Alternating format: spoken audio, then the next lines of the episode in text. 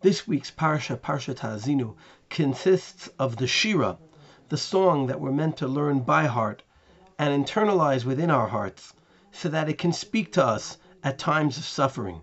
It can explain why we're suffering and give us chizuk to face challenges. One of the key psukim in the Shira is Hatsur Tamim Pa'alo Kichol Rachav Mishpat El Emuna Ve'en Avel Tzadik V'Yasharhu. This pasuk is a strong statement about God's righteousness, the justice, and how He judges us that we're meant to believe in, even when we cannot understand what is occurring. The lashon of the Sifri, the Medrash Halacha, is Pu'ulato Shlema Al Kol Ba'olam Ve'en Laharer Achar Midotov. We don't challenge, we don't question, we assume, as the Sifri concludes, Yoshev im kol ve'echad v'din v'notin lo masha ro'oi lo. The Gemara in Avodah Zarah Daf Yud Ben Aleph tells us about how Rav Chanina ben Teradyon and his family, when the Romans were persecuting them and they were on the way to being killed, each one of them uttered part of this pasuk.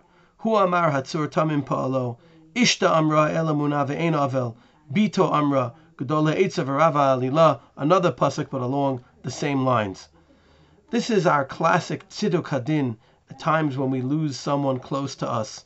We say the pasuk that Eov said, Hashem Natan v'Hashem Lakach Yishem Hashem Evorach, where we recognize that God has the right to take what He's given. But then we add this critical pasuk, which says not only that God has the right, but that we believe God is in the right. Rabbi Jonathan Sacks speaks about the significance of this pasuk and the alternatives that man has in looking at what seems to be unjust, unjust to him in the world.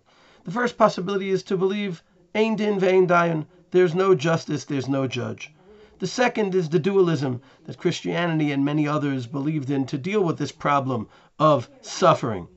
He said the third alternative that Judaism believes in is the belief in a world to come where there'll be complete justice.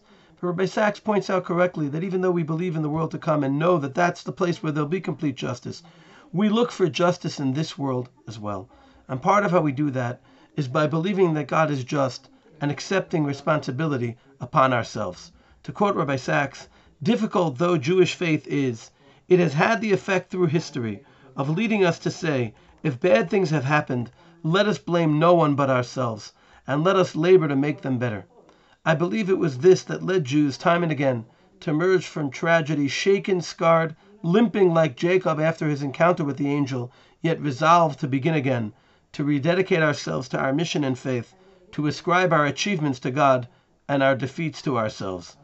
This is a critical message for the days of tshuva as well. We believe that God's judgment is fair.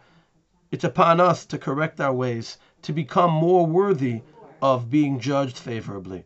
Let's work during the Aseret Yemei Tshuva to make ourselves worthy to receive God's mercy and a positive judgment. A Gemar Chatima Tova to all.